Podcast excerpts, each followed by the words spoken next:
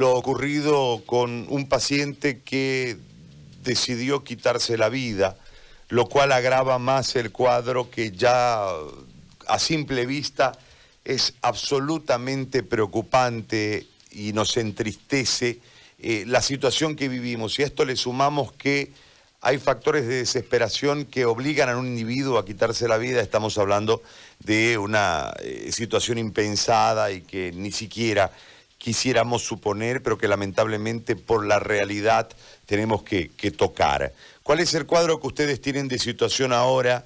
Nosotros estamos insistiendo de que entre el día cero y el día 95 de cuarentena, la situación con ustedes, los trabajadores en salud, los profesionales en salud, no ha cambiado. Siguen pidiendo bioseguridad, siguen pidiendo pruebas, siguen pidiendo en caso de que entren en aislamiento o, se enfermen o fallezcan, lamentablemente no hay reposición de esos cargos, etcétera, etcétera, etcétera. O sea, el problema es el mismo y en contrapartida uno escucha los discursos de los políticos transitorios que eh, nos, muestran otro cuadro y nos hablan de un cambio en la salud y de que lo uno y que lo otro. Y, y nosotros estamos yendo de lado a lado, doctor, ahora. Empezamos en Pando hace un momento, fuimos a al Alto. Al Alto, fuimos a.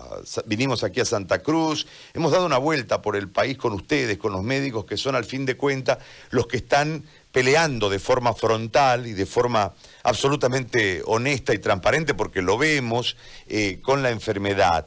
¿Cómo está Cochabamba?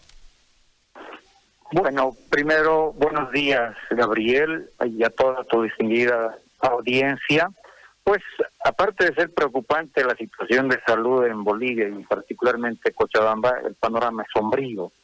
Sombrío desde el punto de vista de que a más de 100 días de la pandemia, pues eh, se ve con meridiana claridad y se desnuda los 14 años donde no se implementó ni se unificó el sistema boliviano de salud, más al contrario se lo fragmentó más con cuando tú decías de que los políticos se aprovecharon de una coyuntura para hablar de salud y educación a nombre del pueblo boliviano, pero sin dejar ninguna obra que pueda el, el boliviano disfrutar con esa calidad y calidez que demagógicamente planteaban las autoridades a su turno. Cochabamba es ahora prácticamente, nosotros lo habíamos manifestado, una catástrofe porque los tres hospitales Centinela para atender a los pacientes de COVID-19 están totalmente colapsados. Colapsados porque la infraestructura no abastece, los recursos humanos son insuficientes y lo más grave, los profesionales en salud y los trabajadores hacemos todo lo posible para corregir con todos los recursos que tenemos a disposición, pero en condiciones totalmente adversas. Le comento a la población de que el primer hospital en funcionar, el Solomon Clay, que es el Hospital Centinela, en este momento tiene totalmente colapsado terapia intensiva y sus camas de pacientes críticos con la con el COVID-19 y los recursos humanos no disponen de la ropa de bioseguridad, que son equipos que obligatoriamente deberían darnos los municipios cuando son hospitales de segundo nivel y la gobernación cuando se trata del Hospital Vierna, que es otro de los hospitales Centinela, el único además de tercer nivel que atiende patologías de alta complejidad, pero lo catalogaron como un hospital Centinela COVID, cosa de que nunca debería haber ocurrido porque hasta la fecha en estos dos hospitales, más el Hospital del Sur, tenemos más de 160 profesionales y trabajadores contaminados o infectados con el COVID-16 en los segundos niveles, primeros niveles y en los terceros niveles. Solo contabilizando el Solomon Clay, tenemos 26 profesionales positivos a COVID. En el complejo hospitalario Vierna pasan de 15 profesionales médicos y más de 150 pacientes internados que están a la espera de sus resultados si son positivos o negativos. Lo mismo el Hospital del Sur.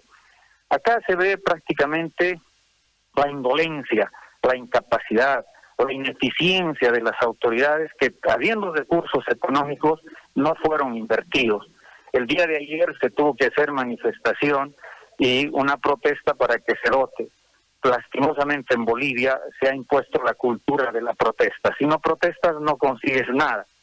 No sirve ya nada de lo que es planificación y organización porque todo se está improvisando y los resultados son catastróficos, por no animarme a decir que vamos a entrar a un escenario apocalíptico, porque el día de ayer en Cochabamba hubieron 11 muertes más el suicidio de un paciente COVID positivo que al solo anuncio de que iba a pasar a terapia, pues se tiró del tercer piso provocándose la muerte instantáneamente.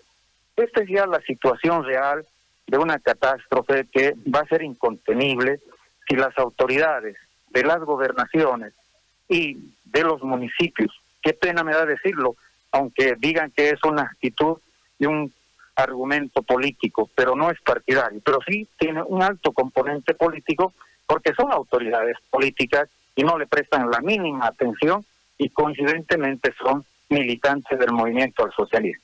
En Sacaba, donde está el Hospital Solomon Clay, el recurso humano se está debatiendo al extremo de utilizar bolsas negras de basura con masking como botas. Utilizar más de 10 veces un barbijo quirúrgico que solo debería durar cuatro horas. No se les está dando los barbijos N95 que deberían ser. No hay bodas, no hay mamelucos, y eso ya es mucho por decir cuando el agua de este hospital está contaminado con heces fecales. Lo habíamos denunciado hace dos semanas con pruebas contundentes.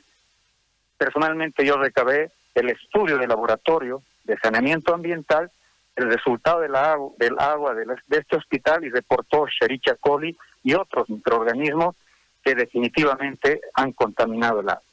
Y los pacientes carecen de alimentación. Y peor, el recurso humano que hace turnos de más de 12 horas no tiene tampoco acceso a la alimentación.